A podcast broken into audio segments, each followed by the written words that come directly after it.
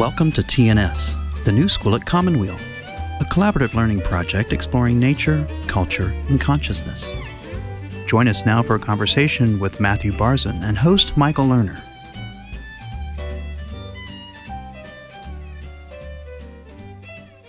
Matthew Barzun, welcome to the New School at Commonweal. Michael, thanks for having me. Matthew, it is such a deep joy to have this conversation with you. We'll be talking about your new book, The Power of Giving Away Power, which the subtitle, How the Best Leaders Learn to Let Go. But we'll also be talking about your life and in conversation, real conversation, because I find your book so important to me personally. I mean, I read all the time. I imagine you read all the time. Yeah.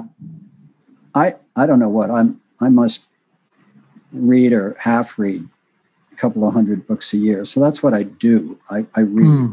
And so I know books. This is an extraordinary book. Oh, Michael, I cannot tell you how good that feels coming from you. No, it's an extraordinary book. I am literally going to be giving copies to a whole set of my friends and colleagues because I want them to understand from within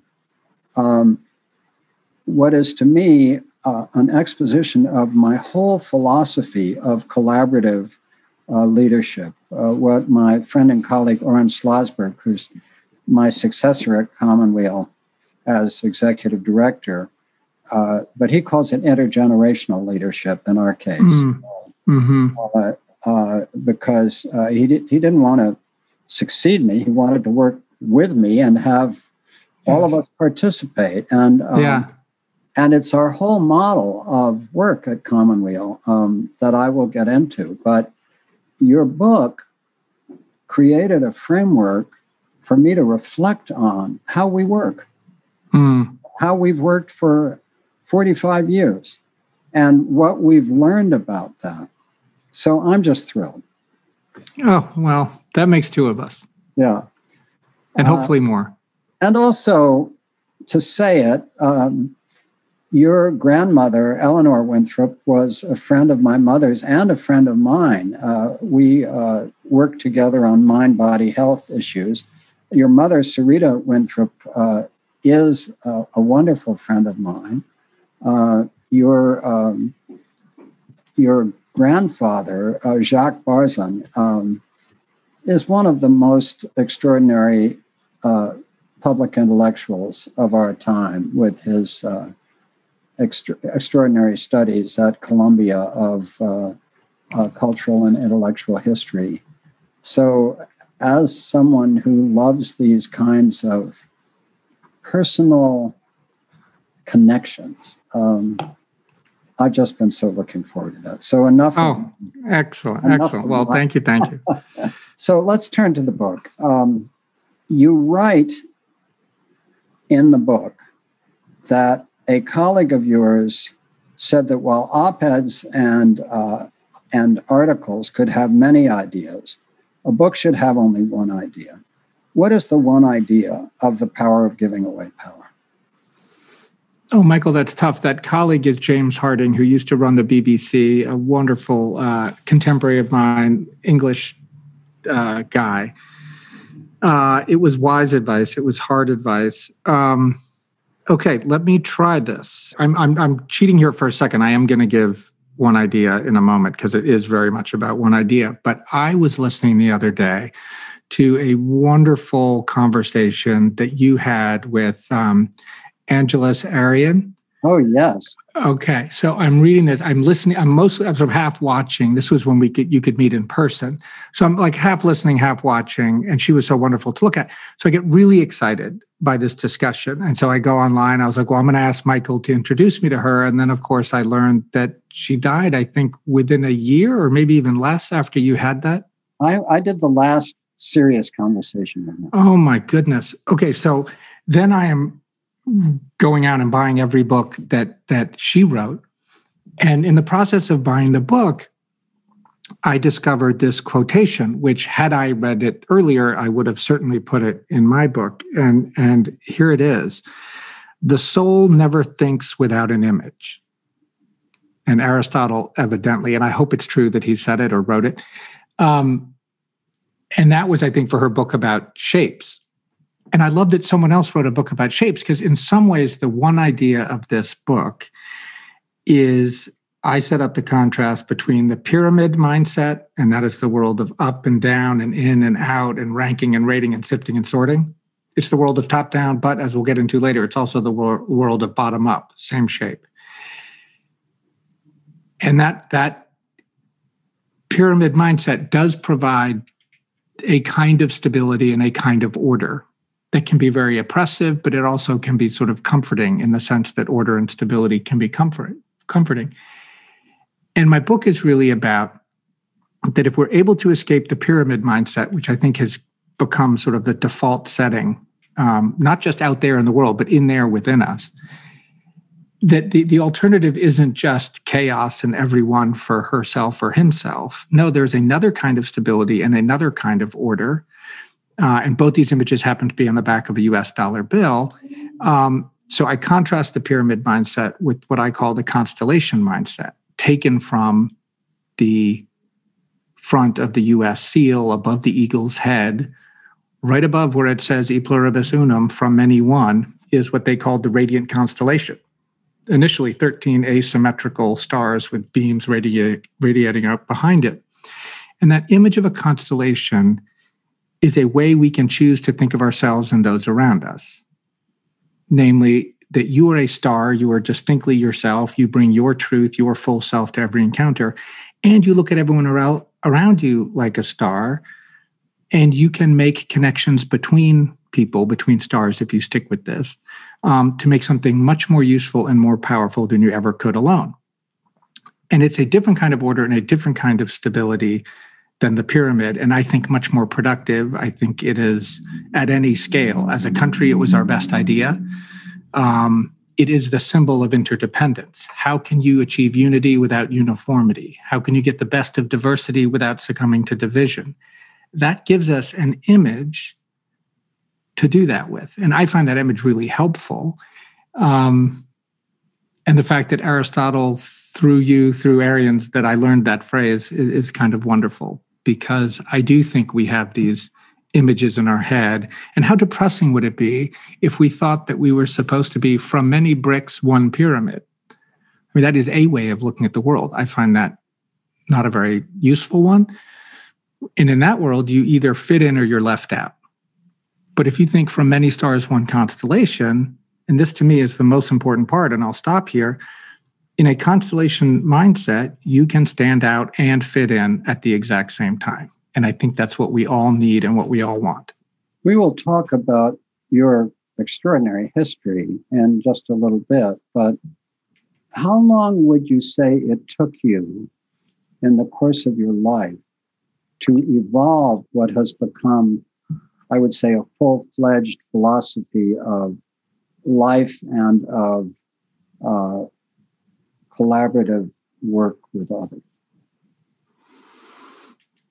You know, in the journey that led to this book, I wrote two other books along the way that aren't published. One day they might, but I had to sort of get through all that to get to where I got in this book. And one of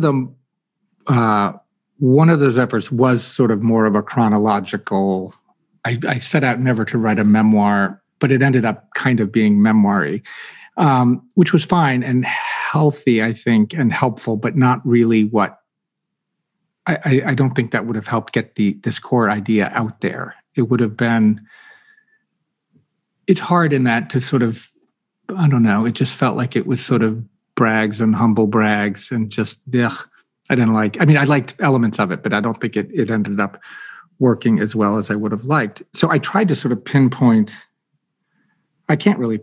when that happened. Certainly, I remember when I started writing what turned into this book, I just called it the pyramid and I didn't have another word for it. at the time. And I tried Pyramid of the Snowflake. And I didn't want it to be, Michael, one of those, even though I love these books. Do you know the this and the that books? Anne Marie Slaughter, whose writing and thinking I adore, wrote The Chessboard and the Web, and Niall Ferguson wrote The Square and the Tower, you know, the this and the that, the hedgehog and the fox, that kind of thing. But those books, which I enjoy, tend to kind of set it up as like an analytical book. And I didn't want it to be just analytical. I wanted it to be slightly more, I don't even know what the right word is, but sort of not just at a distance, not arm's length. Like, no, I think this is something you should live and put into practice. I certainly am trying to. So it was The Pyramid and the Snowflake for a while. It was The Pyramid and the Fuzzball, which was just a nonsense image that would have just a placeholder. And snowflake had become kind of a charged image in our political culture. But it is fractal. Maybe we'll get into this. I mean, snowflakes are wonderful, mysterious things. And then I discover the way life works, that I'm looking at a dollar bill and I'm like, what is that thing? It looks kind of like a fuzzball. And it's on the front. If you have a passport and you're American, it's more prominent on a passport. And I've just seen it and looked through it thousands of times. And then I start on Wikipedia, and I love Wikipedia. I read it in the book. I start this, where did this come from? And then I discover the story, that it took longer to design the logo than it did to win the war. So I can't pinpoint the moment. And if I had to, I think it was mostly along the way, seeing how, I don't know when I learned in science, you know, when we were taught in it might be the second law, first law of thermodynamics, the conservation of energy. And that may be true in closed systems and science, but I just knew wherever people are gathered, that is certainly not true, because I have been witness to, as we all have, and I just sort of maybe am overly sensitive to where energy or power is sort of kindled and created, or whether it is smothered and killed. And this happens all day long. And I am increasingly in my life aware of when it's being smothered and when it's being kindled. Yeah. If that makes sense. At some point, you showed a draft to Alain de Botton, the remarkable philosopher. And he said to you, how long do you now expect to work on it? I think you said 6 months. And he said something like, it's going to take you 3 years. And he was right almost to the day. But the point is, you already had a draft. How long had you been working on the draft when he told you it would be another 3 years? Oh, I mean, I was 2 years, almost 2.5, or, you know, I guess 2 years into it and feeling pretty confident. Right. And I think I even said 3 months. And he was so lovely. And he's like, okay, sure. I mean, by all means, you could get, you know, the Word document in good enough shape. And there are enough pages, and then he added, I don't think I put this in the acknowledgments, but he said, he's looking at the sort of memoir-y version. Yeah. So it really went through, the reason it took 3 more years is it became a totally different book. And he's like, I think you should write a book about lost American values. Mm. Now, that is not what my publisher calls this book. It's called the leadership book. And I understand why the team that published it are smarter about book publishing than I am by a lot. But I rebelled. Before we went on, we were talking about these words are so loaded, you know, management. Well, certainly it's not going to be a management book. I mean, that's just a word I won't use. But leadership, I mean, it's an important concept. I was like, I don't think that's really what it is. But I mean, a book on lost American values, which is a part of what this book is about, is how Alain framed it, which gave me motivation to take it in a new direction. So I'm very grateful to him for that. After you you were born in New York City, like me, you grew up in Lincoln, Massachusetts. You got your degree in history and literature from Harvard in 1993. You joined an internet startup, CNET, which you talked about in the book. And in The Audacity to Win, author and political strategist David Plouffe, how do you say his last name, Plouffe? It's Plouffe, like the right stuff. Plouffe, okay. David Plouffe described your grassroots campaign idea of citizen fundraisers as critical to Obama's connection with supporters. But I've read elsewhere that other people really give you considerable credit for helping Obama go win in Iowa, and then against immense odds of Hillary Clinton's well-entrenched candidacy, because of the grassroots volunteer and fundraising model, end up raising more than Hillary did, and really transforming a lot about political organizing and fundraising process. Is that fair? No, well, I mean, it's nice of you. And it was what David says in his book is true, and I think fair. But I'm always quick to point out, I mean, I contributed a small piece of it that I think is important, but it is small. And I think small things are important, because small things repeated and repeated can lead to something big and complicated, like a snowflake or broccoli or cities like New York City, or, you know what I mean? So it's that sort of fractal thing, which is kind of geeky, but maybe we'll get into that. So small patterns in tone, if they're healthy ones, repeated and repeated, can lead to something big. So the insight, low-dollar fundraising wasn't new, and it wasn't something I contributed. But I think the insight that I came up with two wonderful women in Louisville, Kentucky, where I'm speaking to you from now, which is my adopted home city,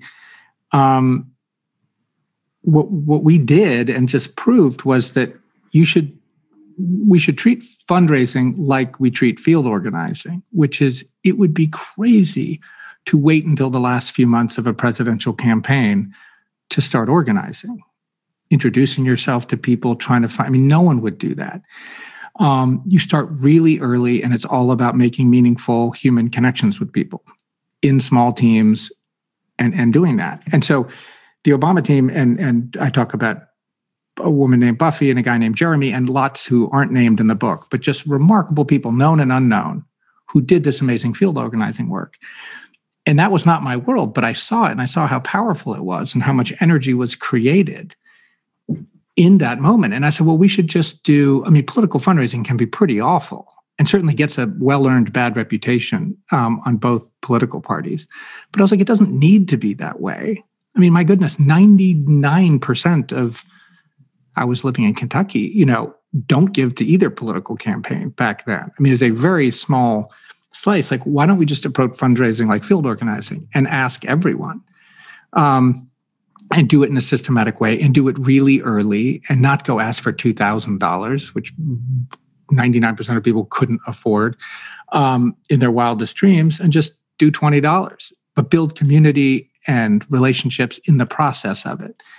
And that's the piece that I think I helped contribute to. Mm-hmm.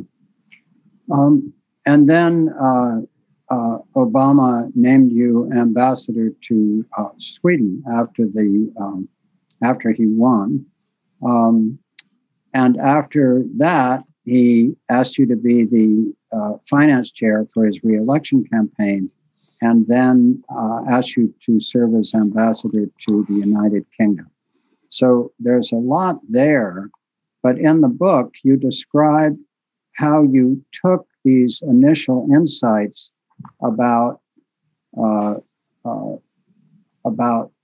sort of constellations and so on, and really broke the mold of how to be an ambassador. You know, in Sweden, took the roadshow of the embassy out to small cities around Sweden.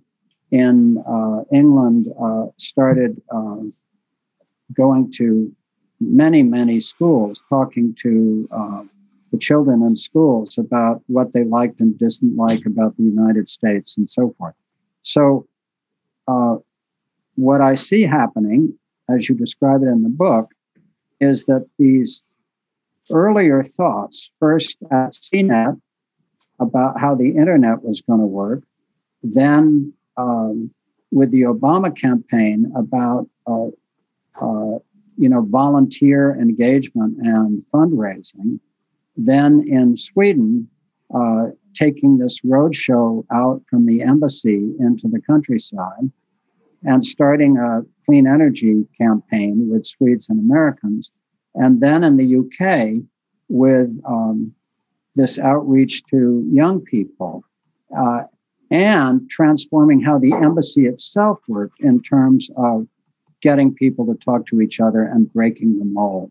So again, I'm trying to encapsulate what I gathered. Am I doing a fair job? Yes, thank you. Keep going. No, it's lovely to hear it. I mean, you give it in your, in the act of writing a book sort of gives things sort of more coherence in retrospect than they certainly feel in the moment. And your wonderful summing up as you just did makes it sort of hold together in a way that I think is true and helpful. It just didn't feel that way at the time.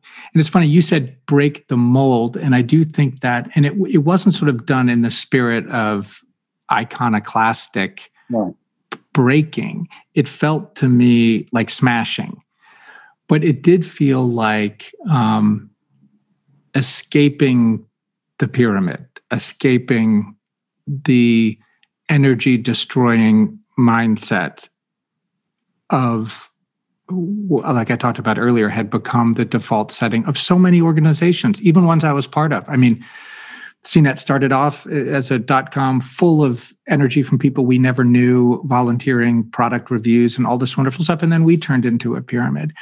The Obama campaign was unbelievably unleashed magical connections and energy from volunteers, as you talked about. And then the re-election, which I was so proud to be a part of, and I'm so glad we won, was a pyramid. I mean, it was not a joy-producing endeavor. It was meaningful, but it was kind of working backwards from a set destination, and didn't create a lot of new energy. And I think the State Department at its, I mean, the role of diplomacy, the State Department at its best is a beautiful constellation. But often we just keep reverting to this pyramid and how we treat ourselves and others. And so wanting to get out of that shape, which in many cases revolves getting out of buildings, because I don't know if Churchill said it or he's attributed, but the whole like we shape buildings and then they end up shaping us. There's a wonderful story that didn't make it into the book. And you mentioned I grew up, born in New York, but very much raised outside of Boston. And Arthur Fiedler was a very famous name in Boston and beyond Boston. And I always thought he was the guy who founded the Boston Pops. I mean, there was a Arthur Fiedler bridge. There were statues of the guy. And then I'm doing a little research when I was over in Sweden. And it turns out, and I should check this, but I mean, he was the 19th head of the Pops. It had been started, stick with me, this is, rough math here. But let's say, I mean, they'd had sort of 18 previous leaders in 26 years. I mean, they just couldn't keep anyone in the job. But what's really interesting, and I don't know if, is the Boston Pops, Michael, sort of familiar to people outside of Boston? Yeah. Mm-hmm. Okay, great.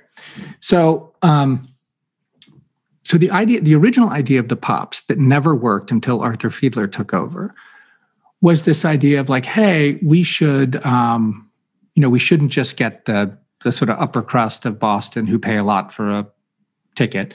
We should kind of open it up. And this is something that current organizations ever since have struggled with and tried to work through. So they changed the pricing and they'd reorder the tables and they would do all the stuff within Boston Symphony Hall to try to make it more welcoming. And it just never worked. And so Arthur Fiedler, who was something like the third violinist or something, I mean, he wasn't sort of the most hierarchically important musician in that world. So he takes over and he's like, you know what?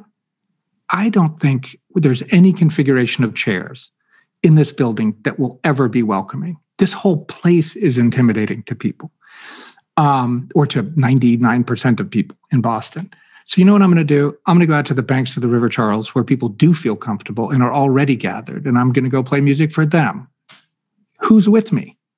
And like only 7 people did it. And then 9 people came with him. And I think something like the first violinist never, it just felt beneath him. Like, I'm just not going to go do that stupid stuff and play that kind of music. Okay, fair enough. He played amazing classical music in the building.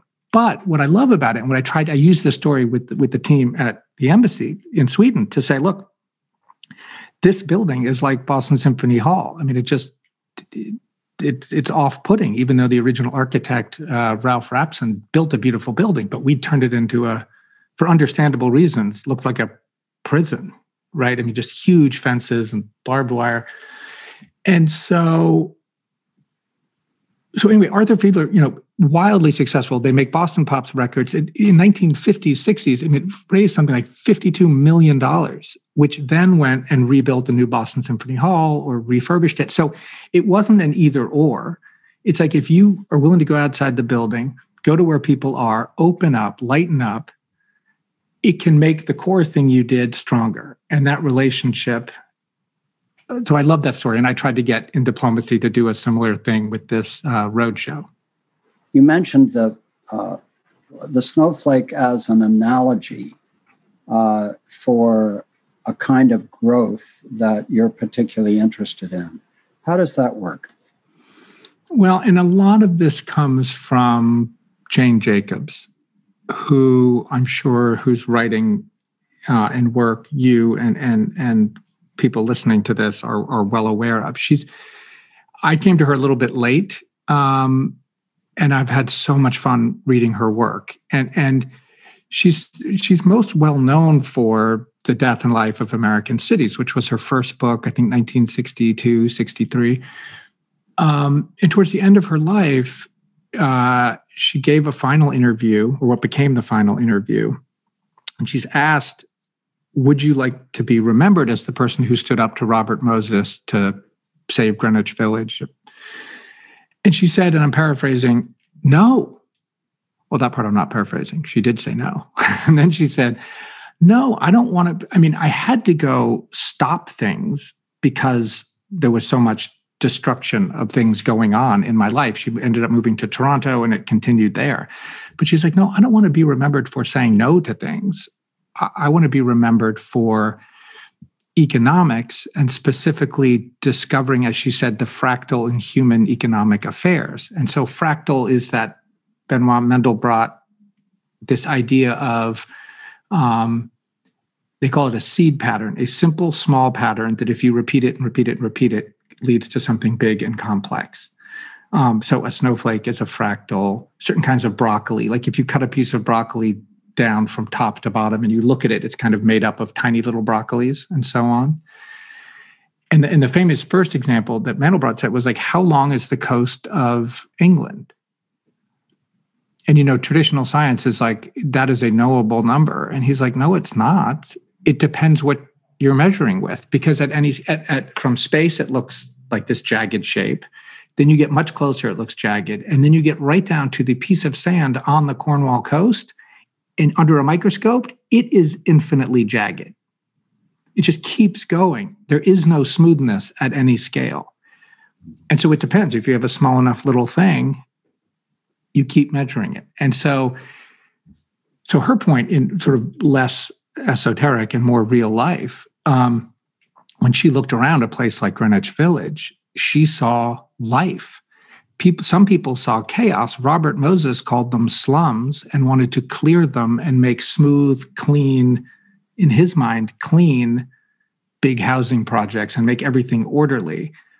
So he thought it was orderly. She saw death and disorder where he saw order, and she saw life and a different kind of order in sort of the ballet of the streetscape.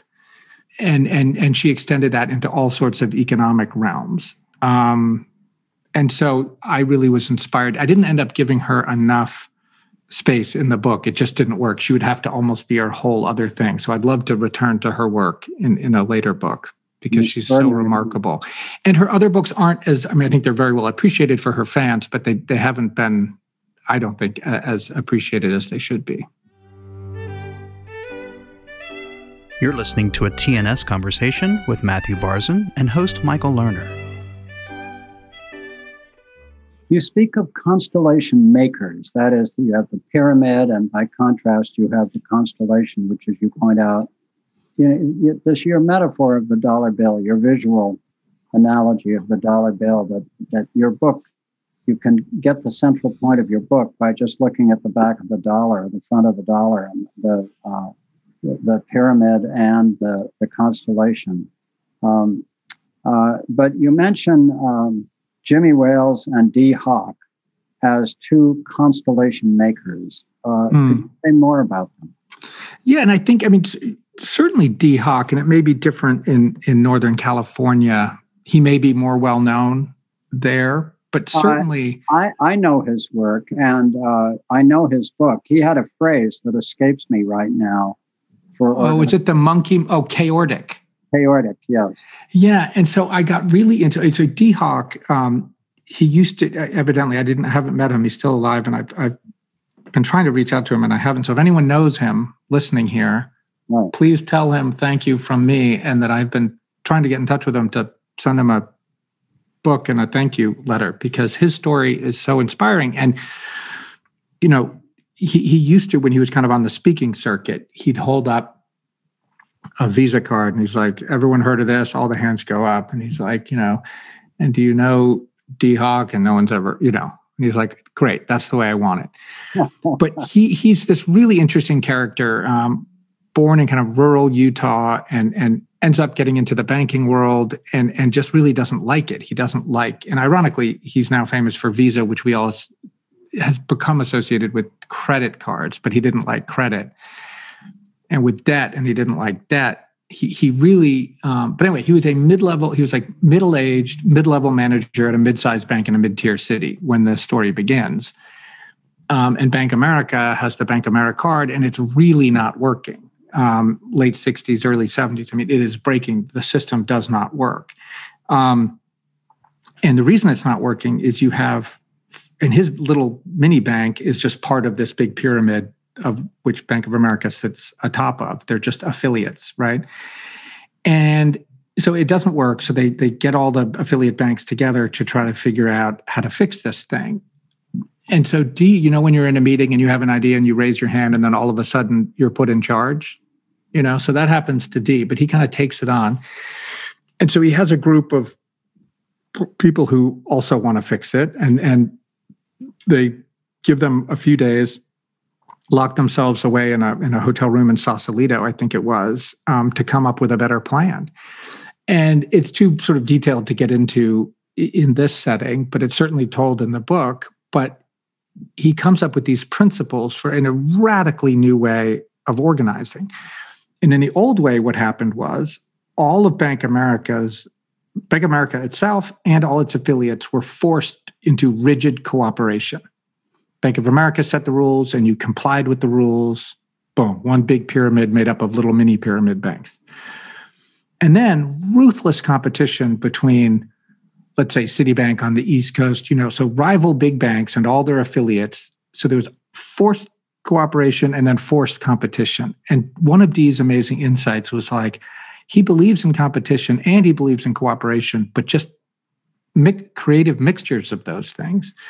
And so he comes up with a whole system where, and this is the big leap, where Bank of America in the new Visa system, it wasn't called Visa at the time, but the technical, how this all works between merchants and lending banks and credit card issuing banks, this whole confusing array, they would all compete and cooperate on absolutely equal terms.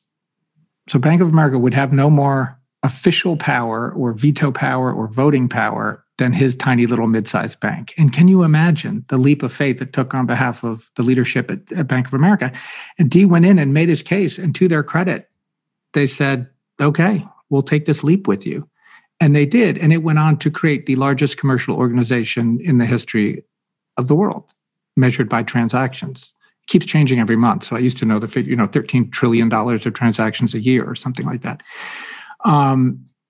And so it's a great example. And it is a constellation of individual entities connecting, cooperating, and competing with lots of other ones to reduce the friction of cash. And it's a tricky thing because credit cards now are so rightly associated with really high APRs and all this other stuff. But that was really not. In fact, he got fired from all his earlier banks before he started Visa, what became Visa, because he would advise all his clients not to go into debt, which wasn't exactly the business model of these banks. So he kept on getting fired for doing the right thing. Mm-hmm. And Jimmy Wales, how is Jimmy Wales? Well, And then Jimmy Wales, probably slightly well known to some of your listeners than Dee might be, but so he's the guy who co-founded Wikipedia.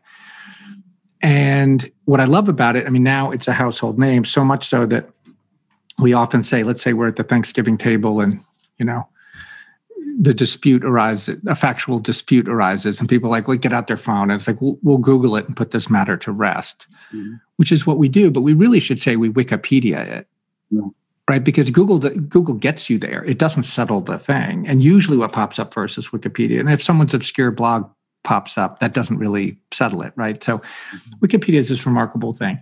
But it starts out back in the early 2000s, when Harvard Business School had just declared Microsoft the winner in the dictionary war, in the encyclopedia wars. So Microsoft, then the richest company in the world, takes on one of the oldest companies in the world, Britannica.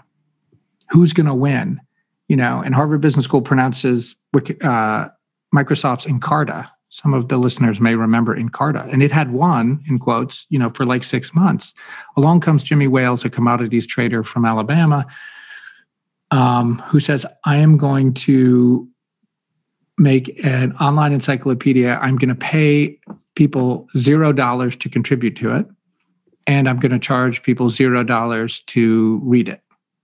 So can you imagine being in that pitch meeting, right? So people were not very enthusiastic. And what I think most telling, and I know we don't have time for all of this, but he didn't start out. His first idea was not Wikipedia. His first idea was Newpedia, which you've never heard of, none of us has, because it didn't last long. And Newpedia was almost the same as Wikipedia with one crucial difference. And I love this difference because this is the difference between a pyramid and a constellation. Newpedia was, we're going to pay nobody anything. We're not going to charge anything. But because we're the new kids on the block and no one knows us and we're up against the richest company in the world and the oldest company in the world, we are paranoid, and Jimmy was paranoid, that they weren't going to be taken seriously and people were going to plagiarize articles. So they set up a double peer review. I think it was a 10-step process to screen people out. At the end of 1 year, they had only 18 volunteered written articles. So Jimmy gets frustrated. He's like, ah, come on. So he starts to write his own article for it. Like, come on, this is silly. We need more people. And so he picks a topic, like one of his favorite economists. He writes it, and then he's like, this is so hard, right? I can't even get it through my own 10-step double peer review. And this just wasn't going to work at 18 articles a year. So a colleague of his comes up to him and says, hey, there's a new kind of technology called Wiki.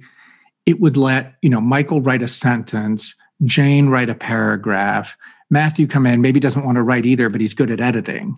So everyone can do what they're good at. And people make articles collaboratively. And Jimmy said, okay, I mean, it's worth a shot. And they do it. After the first year, 18,000 articles. And now it's well over, I think, 6 million in English alone. Wikipedia is in 240 countries. It is a beautiful and radiant constellation. It is the largest human knowledge transfer engine the world has ever seen. And it is a beautiful constellation, right? It lets people stand out and make contributions of whatever size and fit into something much greater than they ever could on their own. So let me reflect with you now, some of my experiences with these things. First of all, I've said to you that your approach is very much the approach that we've used at Commonweal for 45 years. You know, Commonweal works in health and healing, education, the arts, and environment and justice, and small organization, but grew from a half dozen projects to 30 or 40 now, and we're certainly not trying to grow. We're responding to requests for service. But one of, and my basic premise all these years is that the right people show up with a passion for their work, who want to work with us. Yeah. And we do a discernment process, and if we agree with them, they join our community. And the deal is really simple. They basically have to find their own resources, and they have immense freedom to do their work. So, you know, my brief version of this is Sometimes the idea is mine, sometimes the idea is someone else's, sometimes it comes from the person coming in. But, you know, my version is start something, find people better than you are, and get out of their way. That's, you know, my... Well, yes. And can I just pick up on that last phrase? Because this is a question I've been getting sort of on this book tour that I'm, virtual book tour that I'm on. And I get the question, I think, for good reason, because it's called The Power of Giving Away Power, How the Best Leaders Learn to Let Go.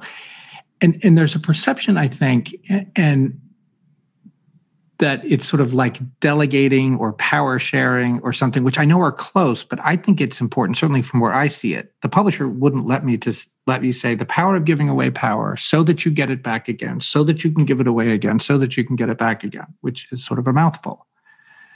And yet what I just said actually describes, and I'm curious if you agree in your Commonweal experience over the decades, that that's actually what happens. You don't give it away in this sort of selfless way. No. You give it away because you know you don't have all the right answers, and then you get it back, and then you give it away again. And it's that, it's sort of mysterious mutuality that gives the whole thing energy, and it comes back again.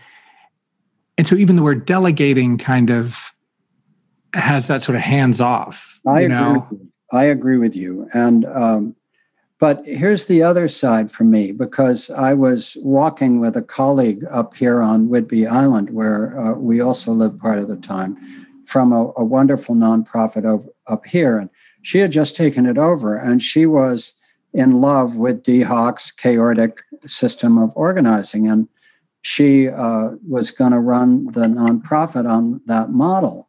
And I basically said to her, you know, I wish you luck, because I said that in my experience, that part of the process of decentralized decision-making is that at a place like Commonweal but in many organizations, is that if it isn't clear who the final decision maker is, there is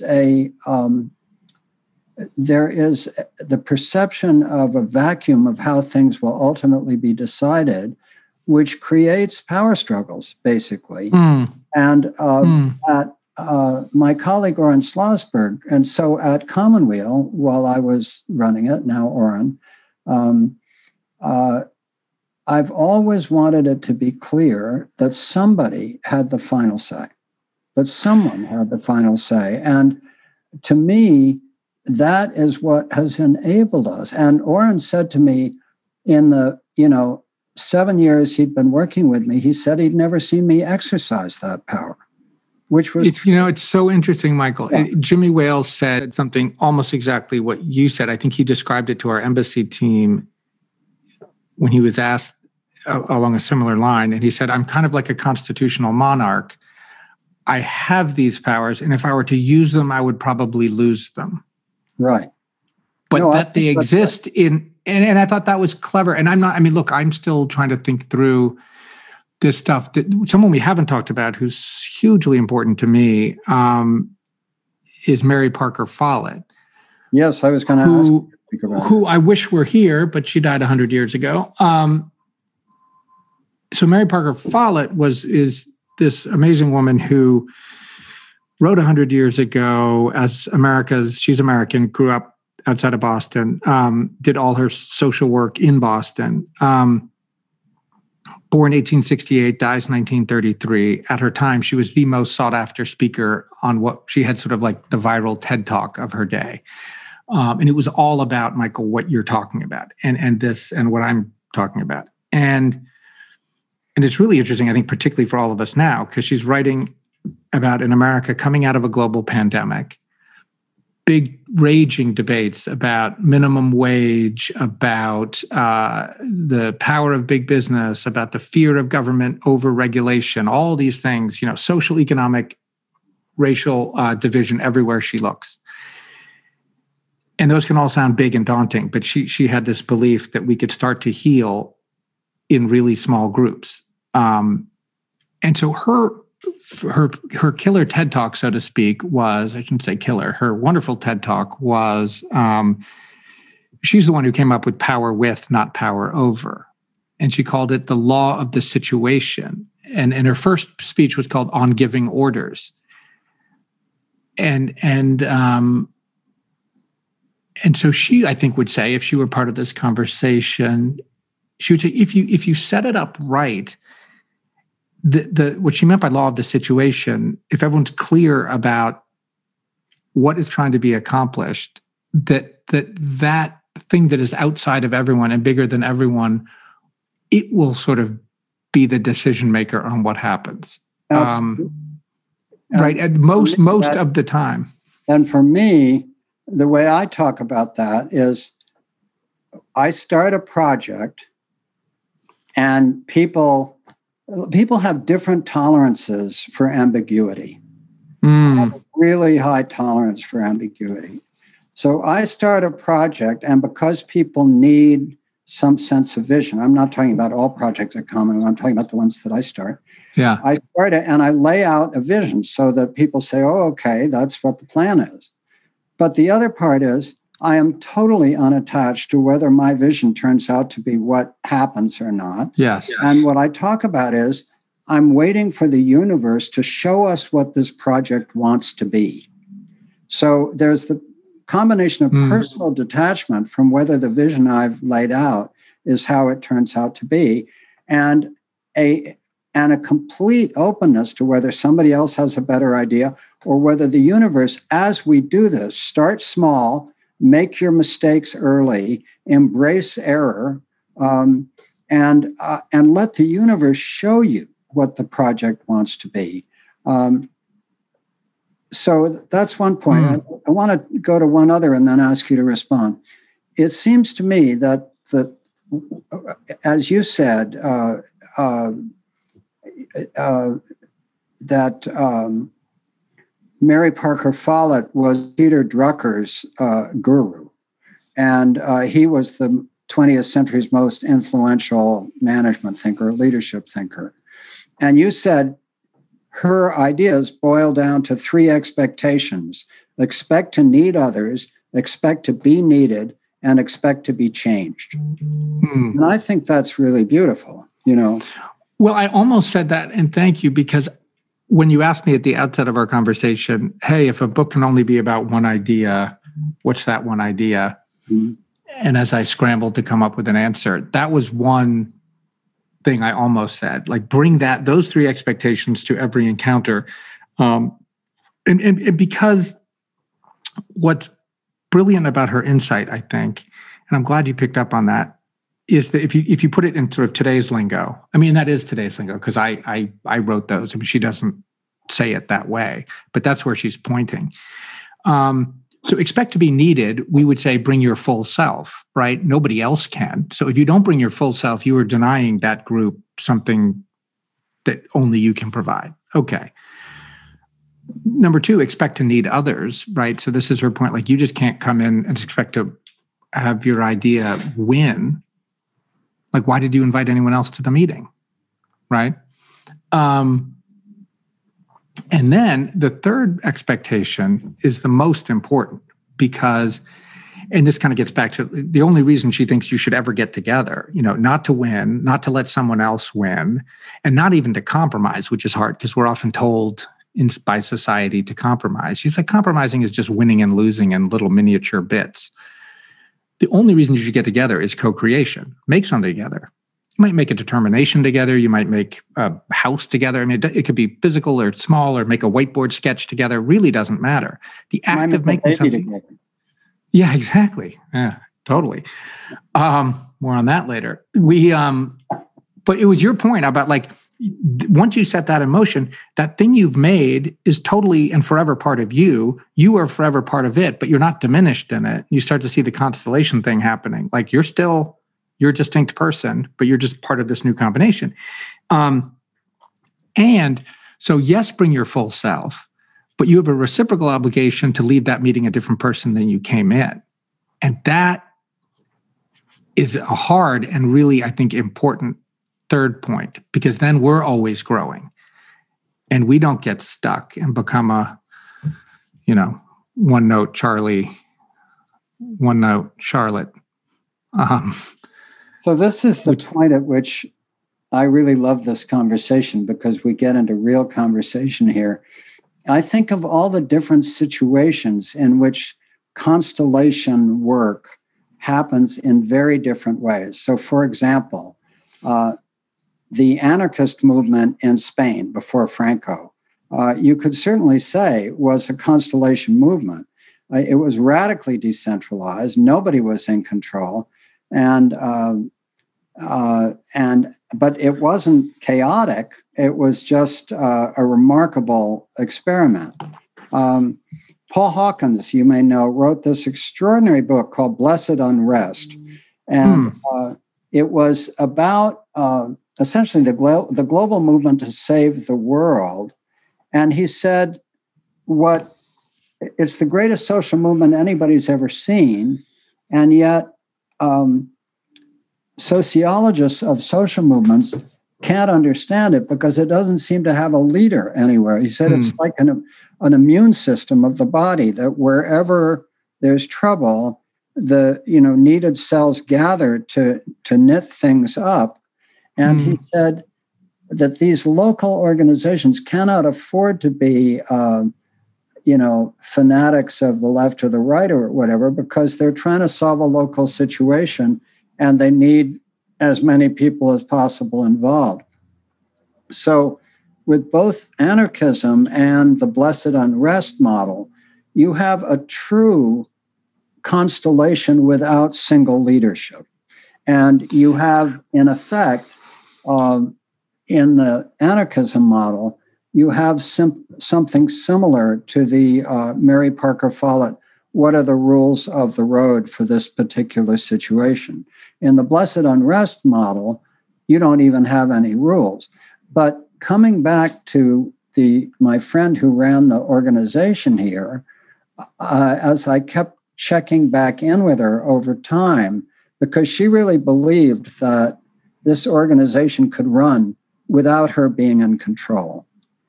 I said to her, I'll be just really interested to see how that works out for you. And over time, she did realize, at least this is my interpretation, that it was important for her to have the final say, because otherwise people, and I would suggest to you that in most of the situations where you have made this work, that there are people who have the final say, that in the Obama campaign, at CNET, in the embassies and so on and so forth, you were letting this loose, you were unleashing it, but in each situation, somebody had the final say. And I'm not sure, and please... Well, I mean, so yeah, I know what you mean, and I mean, certainly a case of CNET in the campaign, there is someone in a... Yeah, so the part, I think these words are important. It's like final say and control, I think, are understandable words to get at what you're talking about, which is so a word I prefer, just because I think it's less... There is in all these constellations a rigor, right? Mm-hmm. So let's take Wikipedia for a second. We talked about Jimmy as constitutional monarch, so I think he would sort of agree with that premise you made. What's really remarkable is there's a rigor from the outset, right from the beginning. I mean, it is a miracle 20 years later that Wikipedia isn't a giant corkboard for humanity, right? Of just...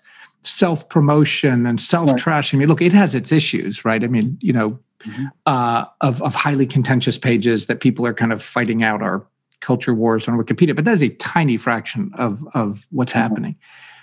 What it's a self-correcting and self-healing thing, but a very rigorous sense of what encyclopedia article, the pattern and tone of that article. You can't be it's not MySpace, it's not Facebook, it's not look at me at, And that was always part of their vision. And same with Visa. I mean, real rigor. And I talk a little bit, and I should you know, many listeners, and I think you and your team know a lot more about AA, but I am inspired by its history and its present, and how most people have heard of the 12 steps. I had never heard of the 12 principles. And you also speak of the 12 traditions. Yeah. Well, so the 12 principles are how a group should function as a group and how groups deal with other groups. Yeah. And as I went back and read this history, that how important that was, so that it didn't devolve into sort of chaotic, self-promoting, And so the rigor around group dynamics within a group and between groups, it's almost mirroring how Dee Hock set it up with Visa. And so I go back to that word rigor and, you know, competition and cooperation at the same time, and real clear rules and purpose, all that stuff. It's not some sort of amorphous group hug, which often I'm sure Commonweal is accused of, this book will be accused of. No, there's lots of rigor there, which is the point you're making to your friend. And control is the word you use, which, yeah, you need someone. Okay, so here's a question I have for you. Did I use the word control? I yes, said, you did.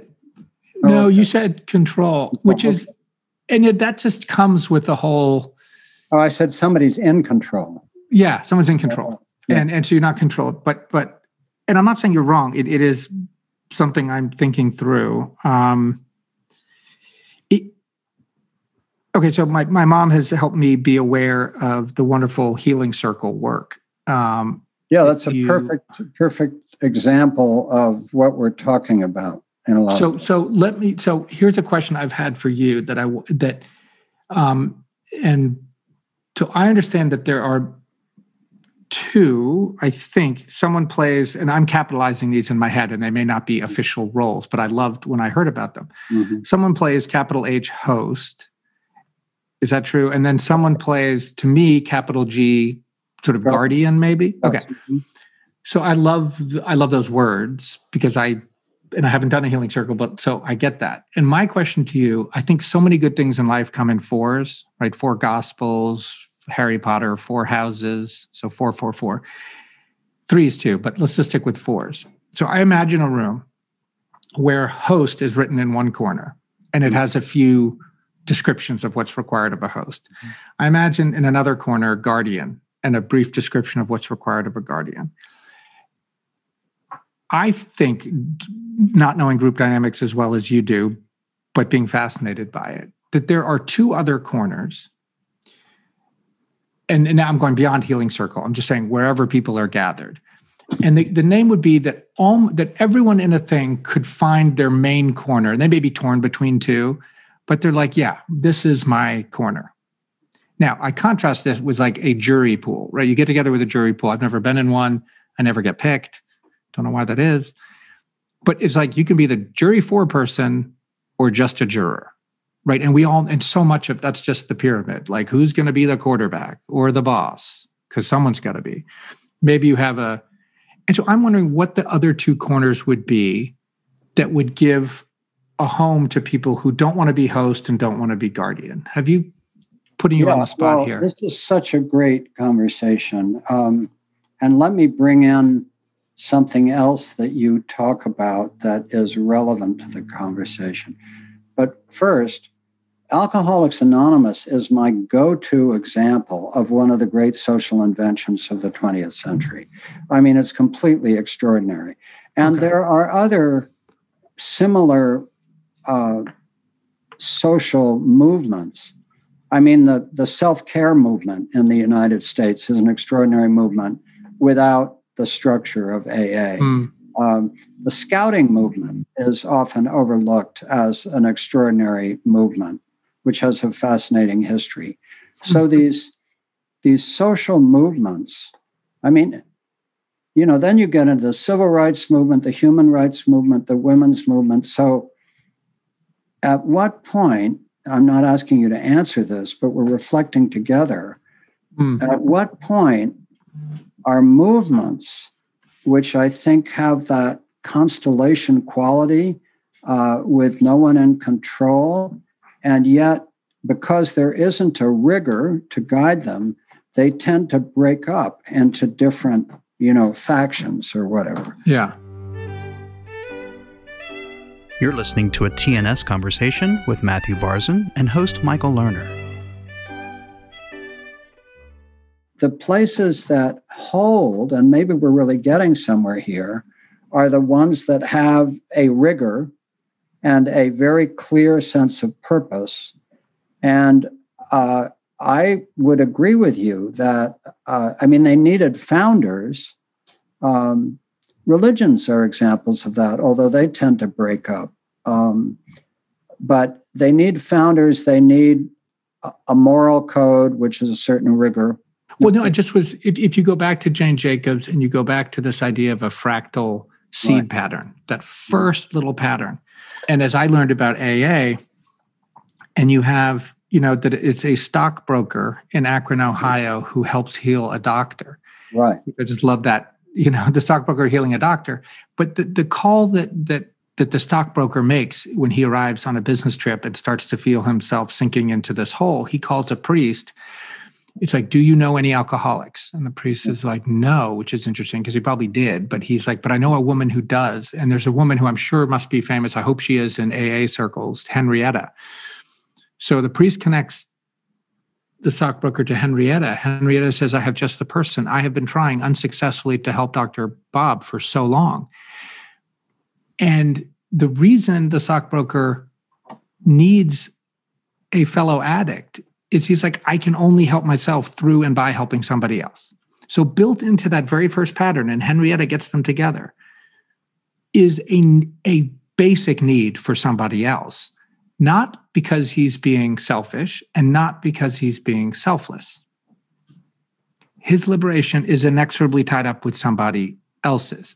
And so you need to add one. And that's a great guard from the beginning against being a little clique and being contented with how perfect you are, which in so many other organizations may start well, but then start to calcify and be proud of who they're keeping out.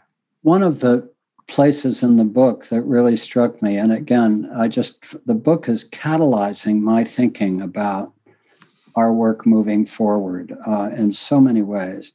But you report this massive study that Google did about what makes the most effective leadership team.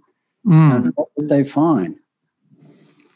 Yeah, so that, is it the most, the one with the most charismatic leader? Is it the one with the most hands-off leader? Is it the one with the most diversity? Is it the one with the most homogeneity? You name it. They looked at every possible thing, multi-year study through lots of smart people and resources at this question.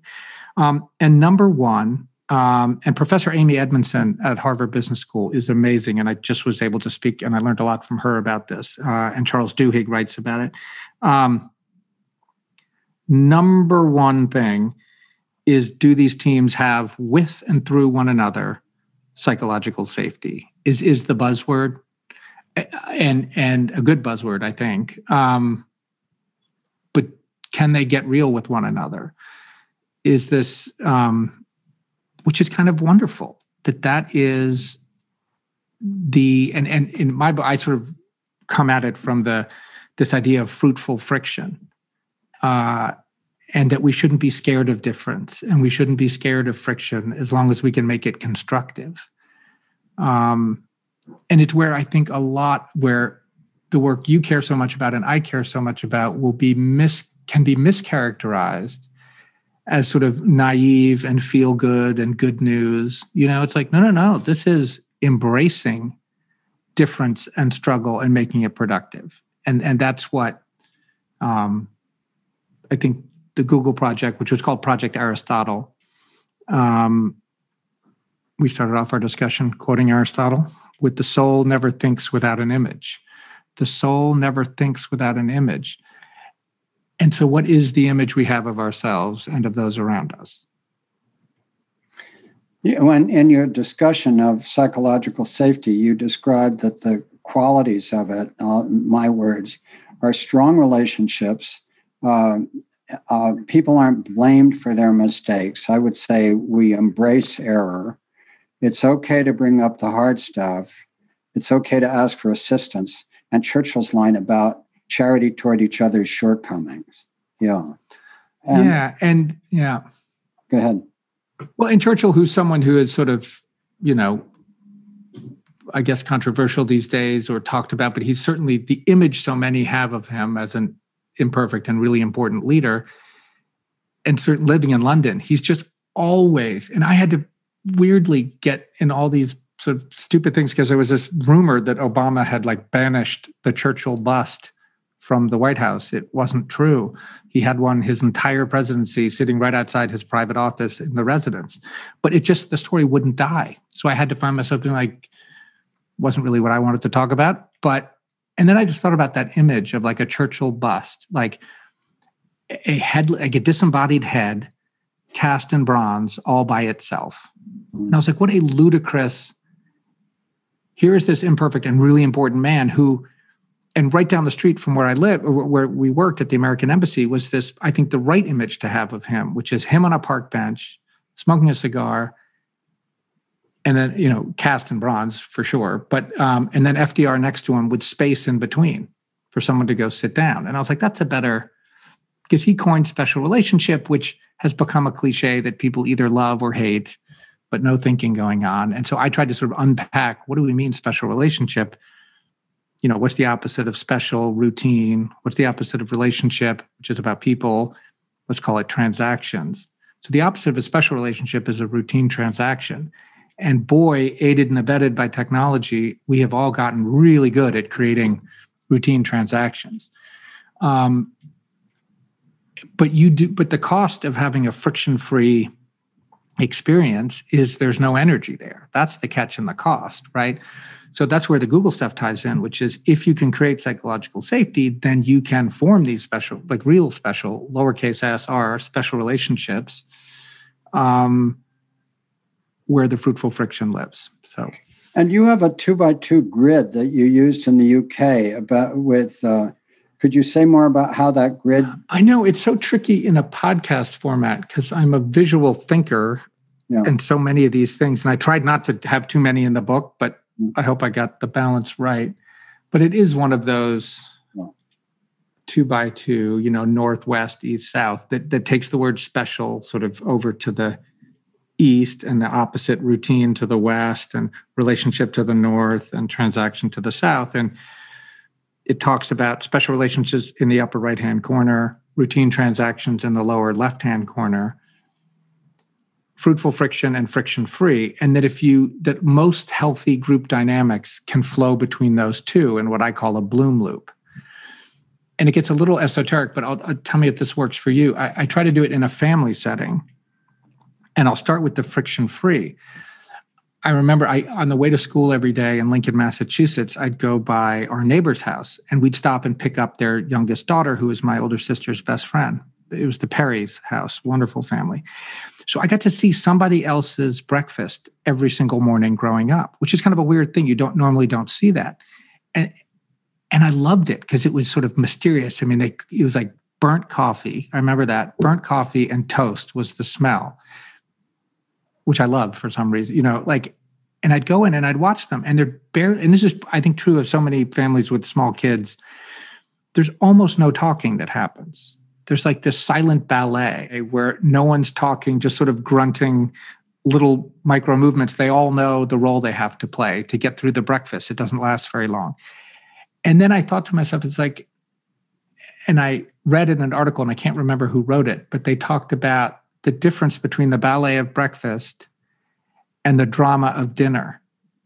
And that it's family dinners where laughter happens and tears happen and people get up and stomp out of the room or hug each other, right? So that is fruitful friction. So if we go back to our 2x2, the drama of family dinner is in the upper right-hand corner, and the sort of friction-free ballet of breakfast is in the lower left. And they relate, like you earn the right to be friction-free because you spend time in both quadrants, and you get this kind of bloom loopy thing going.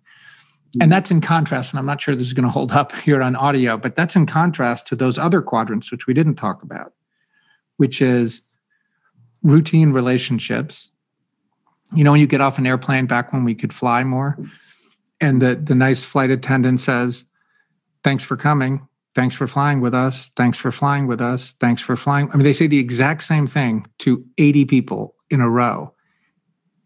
And you just sort of think, gosh, why don't you just make a recording? Like, you don't mean this. Why don't you just automate that? Or when you go to the doctor's office, which is the special transaction corner, and you fill out the identical paperwork you know you filled out 10 times before. And you just think, aren't I already in the system? You know, just, you know, again, replicate it, automate it.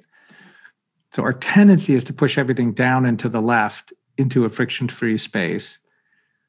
And what I think Churchill and other these leaders are like, and you have to go invest and empathize and humanize and spend time in that psychological safety, fruitful friction quadrant. And then you get that happy bloom loop, as I call it. I want to go a little bit into your life story a little more.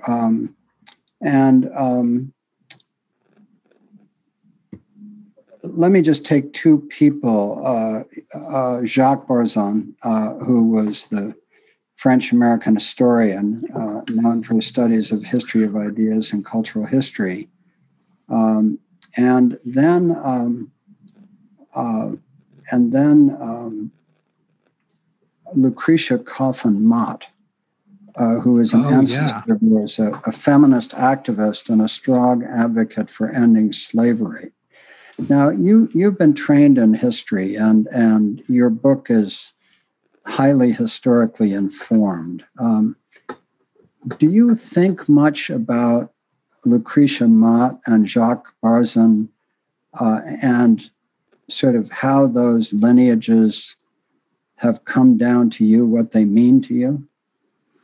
I do. It's loaded for me. My grandfather Barzun is sort of in his own category in my mind, just because he was such an, I mean, he was alive. He died at 104 and 11/12 in 2012. So I was how old? 42. So I've known him he died when I was 42. And he was an unbelievable mentor and grandfather to me. He wasn't sort of bounce you on your knee kind of grandfather. You know, he wasn't like that. It was sort of, and I sort of went out of my way to try to develop a relationship with them. I mean, I sort of worked at it. And I would send them all the papers I wrote in high school after the fact. I mean, I'd already gotten the grade on them, right? But then he would send them back, and he had this amazingly, I think the Lycée in Paris taught him beautiful handwriting. And so he would send it back. I mean, redlined line edits on all the paper. It's like, I've already written it. I wasn't asking for help. I just was sort of, I guess, showing off in my teenage way. But he was tough. I mean, you know, lovingly tough about writing. One of the most impactful things actually happened towards the end of towards the end of his life. My little brother Charles, or my younger brother Charles, and I would go see him and his wonderful wife Marguerite, who is my step-grandmother. They moved down to San Antonio from New York. And he revealed to me that he had really wanted to be, after he left Colombia, a diplomat. And at the time, I was a diplomat, serving in Sweden at the time. And I thought, oh, that's so nice, because I had sort of wanted to go into his line of work and be a professor, and it didn't turn out that way. And then it was neat for him to say, oh, I wanted to be a diplomat, but it didn't turn out that way. So that was kind of fun. But for Lucretia Mott, who is a wonderful story and inspiring, my great times five grandmother, who, as you said, was born on Nantucket, Massachusetts, to a Quaker family, then spent her adult life outside of Philadelphia, and was an amazing social activist and an amazing mother and an amazing grandmother. Really started her public career at age 40. And she started out, and she was actually she was very clear in her own mind that women could wait. Basically, I don't know if she put it that way, but the first order of business was to end the horrors of slavery, and then we could try to expand suffrage to women. But she was very clear and made some of the younger generation. She was a mentor to Susan B. Anthony and Elizabeth Cady Stanton. She chaired the Seneca Falls Women's Rights Convention. But I'm sort of getting ahead of myself. But before that, she was pretty adamant about it. And then I think the story goes, she goes to London to speak at an abolition conference, and she isn't allowed up on, she was a great speaker, wasn't allowed up on stage because she was a woman. And that just was like, oh, okay, wait, these things aren't, you can rationally disconnect the two, but these all connect. And these, and then of course, dedicated the rest of her life to both.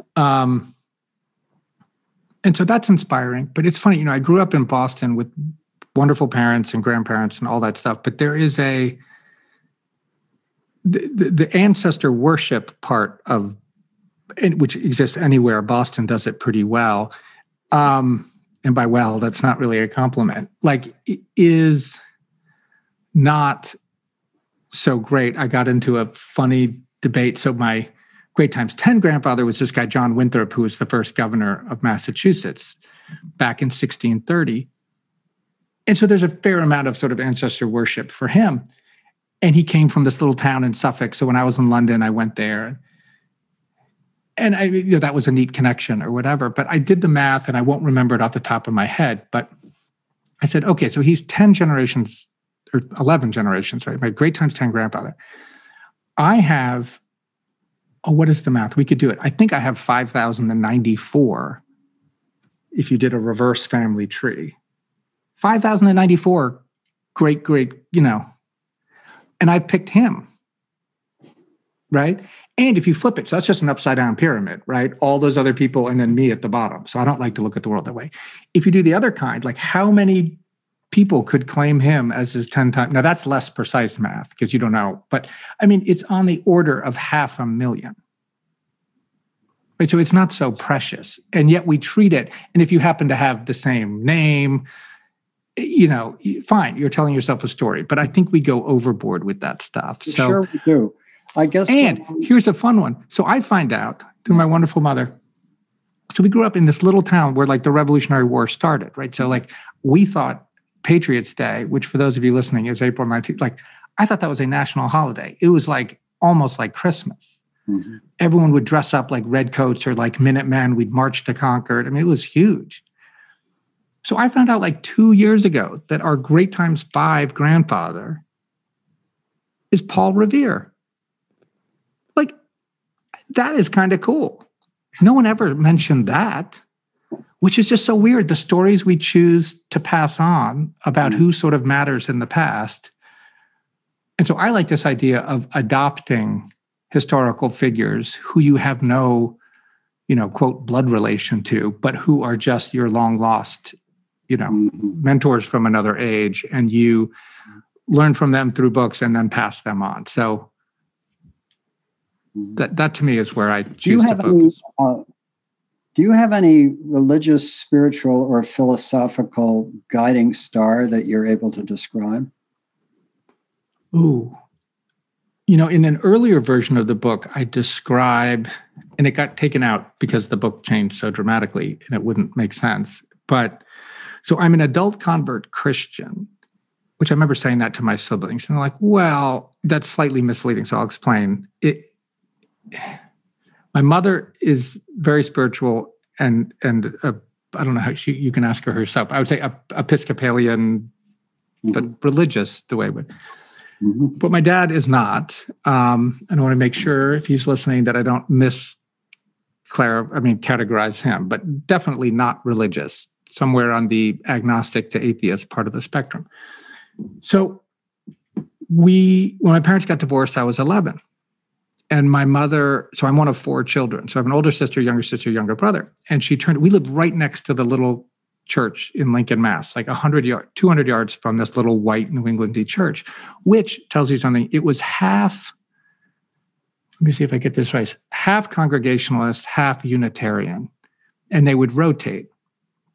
So now that I know a little bit more about Christianity, half the time your minister would believe in the divinity of Christ and half the time they wouldn't, which is kind of a big deal, if I think, in retrospect. But anyway, it was that somehow worked for them in the decliningly religious part of, you know, Boston. So anyway, at age 11, my mom says, well, my dad moves out, and my mom says, well, you, it's up to you. Your dad didn't want you to be baptized, but now you can be baptized. And so my sister says yes, and my little sister says yes, and my little brother says yes, and I fold my arms, and I was like, nope, don't believe in any of this stuff. And I mean, I was just sort of a rebellious, pissed off 11-year-old, but it felt really good to be given the choice and to be able to say no. Then I went to an Episcopal boarding school, and I refused to ever sing a hymn, ever say amen. I mean, I was really, again, just sort of rebellious and like, I don't believe any of this stuff. And I would, so, and I think sort of the culture, I tried to describe this later to my kids, that the culture, and I don't attribute this to my parents, but just sort of the culture I grew up in broadly was like, oh, come on, smart people don't believe in God. Like, really. So anyway, long story short, I marry an amazing woman named Brooke, and she's Catholic. And I think, oh my gosh, I have to get married in a church. Like, I'm not going to stand up and say things I don't believe. So it just became this whole journey. So I started reading, and I read G.K. Chesterton, which led me to Dorothy Sayers, which led me to C.S. Lewis. And it really all started up here. And then it started to kind of go down here, pointing to from my head to my heart. I started reading. And long story short, when we had our third child named Charles, when he got baptized, I decided to get baptized. So I was age 30. I guess I just turned 35. And it was tricky because I wanted to we went to a Catholic church, but I wasn't ready to be baptized Catholic. I just wanted to be Christian like I would have been at age 11. But it turns out if you're a grown-up, you can't get baptized. You got to do the whole thing. So I ended up doing outside the cathedral. And then you have to have like a home church, but I did have a home church, but they wouldn't do it. So it became really convoluted. So we had this team effort that I got one amazing man who agreed to have my baptism certificate stay at his house church. This amazing woman from Indiana came down, and she did the actual baptism. And our now deceased Archbishop from the Catholic Church, he was told like he had to be, there were rules for these things. He could be a witness to it, but he had to be over 28 feet away. And so he marched 28 feet away, and there he was. And he was so wonderfully supportive. Anyway, that is a long story I don't think I've ever said out loud before. I'm very grateful. You're listening to a TNS Conversation with Matthew Barzun and host Michael Lerner. And having been baptized, what does it mean to you? Well, then I had this dream. The part that I took out of the book was a few years before, but I know it connects. So maybe 4 years before I get baptized, I wake up, and it wasn't the middle of the night. It was like 6 a.m. Mm-hmm. And it was one of these things, I'm sure you've had this. I've talked to other people. Like I say a waking dream, which is sort of how you think about it. And it's a boxing match, which I've never been to in real life. But Muhammad Ali at this time is alive. He lives in Louisville. I have no connection to Muhammad Ali at all, but I had just moved to Louisville, Kentucky, where he's from. And I have this incredibly vivid dream that he is boxing, and I am like 20 rows back watching him box, and he gets knocked out and he doesn't get up. And for some reason, I, with no connection to Muhammad Ali in this dream, run down into the ring, and he like put his his head in my lap, and I'm like there, and he's dying in my arms. And I am like absolutely overwhelmed with like just love, like filling me up like a vessel, just like overflowing. And I sit up in bed, and I'm like tears all the way down, like crying like I've never cried before. Mm. And I was looking around, I was like, you know, my wife is sleeping, and I was like, that is strange and beautiful. And it just, and so I turned around, I kept a little dream journal back then. So I just like, I write it all down. Yeah. So I haven't said that before, but I did write it down for this earlier book that I kind of put on the shelf. So that was a big moment of like, wow, okay. That feeling of overwhelming love and joy and connectedness was a sort of a big dream, as they say. Mm. And since you rejected religion for a really long time. Was there any kind of philosophical or pragmatic philosophical, was there a way of being in the world that was a guidance system for you? Yeah, well, Dorothy Sayers is this, I don't know if you've read any of her work. I mean, she got sort of, she supported herself writing these wonderful Peter Wimsey detective novels, which are great. But she wrote this book, and my grandfather recommended it to me, and it's a short book. In fact, I was aiming to make my book, it's nowhere near as good, but I wanted to make it roughly the length of Mind of the Maker, which she wrote, 1943. And she says, and I really encourage everyone to read it. It is so good, and I'm not going to do her justice in this recap. But she basically says, look, there's two images we're given of God, God the Father and God the Creator. She said, God the Father is tricky for me. I didn't have a very good one, and I'm never going to be one. Right? And I thought that was so beautiful. She was like, I'm a woman, so I can't be a dad. And so she's like, fine, other people can write about God the Father. I don't find that helpful. But I think, she said, I think we all can relate to making things. And she's like, I make books. You might make tables or chairs or whatever. But like, we make things as people. And then the whole rest of the book, and she's like, look, I'm not trying to turn you into a Christian. This is not one of those things. She says, okay, there is the idea of the book. And it occurs in a flash. Like it's done. Like I know what it is. And so she's kind of calls that in the Christian sense, she's like, that's like God the Father, the idea. And then she says, now you have to make it manifest. You actually have to put literal pen to paper back in her day and write it out. Okay, so you do that. And then she's like, so let me actually stay away from the Christian stuff because her point's actually really relevant to people who aren't Christian in anything. It's just a statement about creativity. She's like, the idea of the thing, then you got to go make the thing. So write the book. 185 pages. Then, and this is the really interesting part, so there's the book as idea, the book as written, and then the third thing and the final thing is the book as read. And she's like, now you can make the distinction about the idea of the book, the actual physical manifestation of the book, and the reading of the book. They are all the book. And she's like, and they're mysteriously all interconnected. You can understand the difference, but you can't really ever separate them.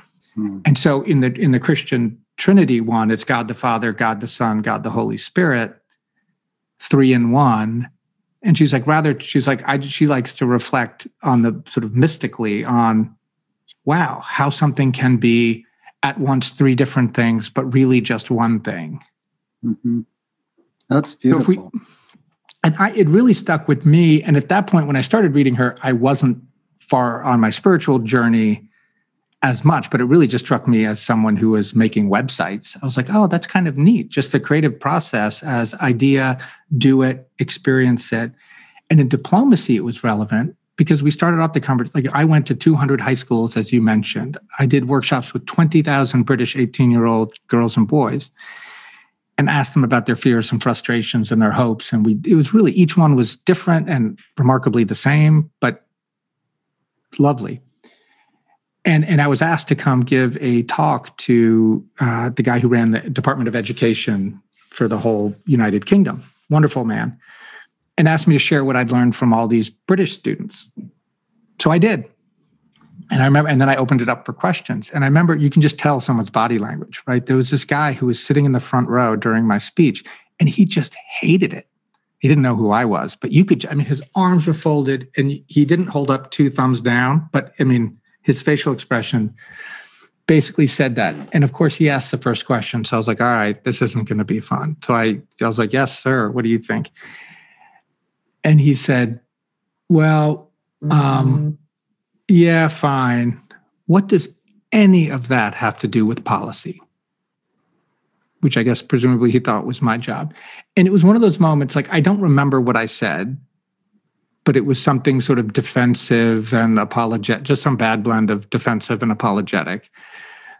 And then I moved on to the next question, and that was more positive and whatever. And then I think the French call it spirit of the staircase. You know, when it occurs to you long after you're gone, the thing you wish you'd said. And it occurred to me, and it was Dorothy Sayers. And then ever after, I sort of brought her to the forefront of my mind, which was, and, you know, he's just like, this, none of this counts in his world. Like talking to young people, like, ugh, I mean, it's like filler. Like real decisions get made in, you know, small rooms of people at Whitehall or whatever. And what I wish I had said was, and I wish I had drawn for him Dorothy Sayers' Mind of the Maker diagram. And I was like, there is the idea of a policy. Like, what if we did blank? Think about this in the context of like the effort, which will be fascinating and critical to get the whole globe vaccinated against COVID in the next year and a half. The idea of the policy, the actually making it manifest, rolling it out, as we say in government speak. And then there is the policy as experienced by the people getting it, living in it, whatever that might be. And so I wished I had said to this man who really didn't like what I was saying, well, sir, I think listening is policy. But it's that third component of listening to as experienced by the people it was made with, through, and for, if you're in either of our two democracies. Mm. So that's how I kind of take Dorothy Sayers into the secular realm. Toward the end of your ambassadorship in the UK, you resigned after Donald Trump was elected. But toward the end, you attended a very, what's the right word, highfalutin dinner. And had thank you for making me tell this, Michael. Yeah. Well, it would. Yeah. And by the way, there's. I do feel like, there is one thing that Donald Trump has been accused of that is not fair, mm-hmm. and I'm going to take this moment to say it. No. That. The tradition going back decades, Republican and Democrat, every political appointee like me is, regardless of political party, is asked to and expected, and they know it going in, to resign when the new person takes over. And there were a bunch of news stories out there that he cleaned everyone out. Now, he may have done lots of other things to career foreign service people. I'm not excusing that. But in the case of me, I knew exactly the day I would leave, you know, if the other political party won, and that was true. So I just want to set that straight. Okay, so it was this wonderful dinner with the official, wonderful people, leaders from government, military, cultural leaders, and my wife Brooke and I were invited to come. And I had spent the day doing one of these workshops up in Scotland with young people, and then I jetted down. I had to put on black tie, go to this dinner. Couldn't have been more gracious. And then throughout, what I'm about to say. So then at the beginning of the meal, we all sit down and I am asked by the host to give a tour of the horizon, which is sort of a diplomatic lingo for give the update on what America is up to in the world. Right? And this is the sort of thing that ambassadors are expected to do at dinners like this. And I had done it many, many, many, many times before. And my wife's sitting across the table from me, and she looks at me and she mouths, "Are you okay?" But her expression is like, "You don't look okay." And she was right. Like, I just felt terrible. And so like, I try to loosen my bow tie, which is a hard thing to do. And I'm like, I don't feel well. And so I was like, "Excuse me, sir, you know, just 1 second." So I kind of get up and I walk behind this long, long, long row of formal chairs to just try to go get some air. And there's like a little short stairway down to where I think I can get to the restroom. But at the top of the little staircase, I pass out and projectile vomit everywhere. And I don't know in what order that happened, but it doesn't really matter. And I wake up and my head is in the lap of Simon, the wonderful security guard. And I should be mortified or whatever, but I found myself just strangely at peace. And it's more, you know, and the hosts are incredibly gracious, and I get whisked off and my wife is worried, but I know, I was like, this is not a problem. I am not sick. It's not food poisoning. We hadn't even really eaten yet. It wasn't something scary and medical. This was, I was allergic to that tone of voice I was about to take, which is the often wrong, never in doubt tone of voice, you know, and just pretending basically that I knew. I mean, I was about to talk about the civil war in Syria and about, you know, the transatlantic trade deal. This is all stuff that I, quote, knew about. I mean, this is what we did. So I knew enough, but it's just pretending. It's like pretending America has all the answers, pretending that I, representing America, have all the answers, and that I'm going to give you a lecture about the way the world is now from our vantage point. And it just struck me as like the pyramid, which is this mindset that I can fake, but I don't like faking. And I just resolved after that embarrassing moment, I'm just not going to do that again. And it brings me to a question I was hoping, if I can, to ask you, which is a little weird, and I'll tell you why in a second I'm asking. And you're not the first person I've asked, and there's no right or wrong answer. But it's, how do you visualize time, Michael? And I'm going to ask you to use your hands, which I will try to describe to listeners. So like, if I say, you know, this coming September, we're talking at the end of June. When I say this September, Michael, where is September visually if you used your hands? Is it sort of out in front of you, to the right? Where is September, or a year from now, June? Let me reflect for a moment. I'm going to tell you the truth. Yeah. At 77, if you haven't figured this out before, I think you have to be prepared to die at any moment. Mm. And so September for me, I know it will be there for the world. I hope it will be there for me. Mm-hmm. I love life. I hope for many more years of service. But September is an unknown. Mm. And so I'm not, I mean, I can use my hands, although my tremor becomes obvious when I use them. Okay. But so I don't mind using them. But I would say, you know what I would say? I would say September is like this.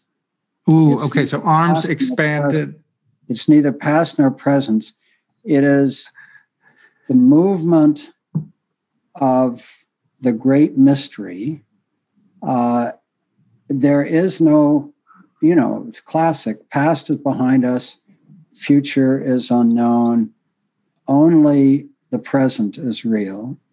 And it is a continuously moving present through which we move. Wow. So okay. That is very beautiful. And I wish everyone could see what I am seeing with your beautiful outstretched hands over your head. And the reason I ask, and I know we're running out of time, but what I would start to do at these dinner parties where I didn't want to go give a fake pretending lecture about American foreign policy is I would ask everyone to go counterclockwise and share how they visualize time.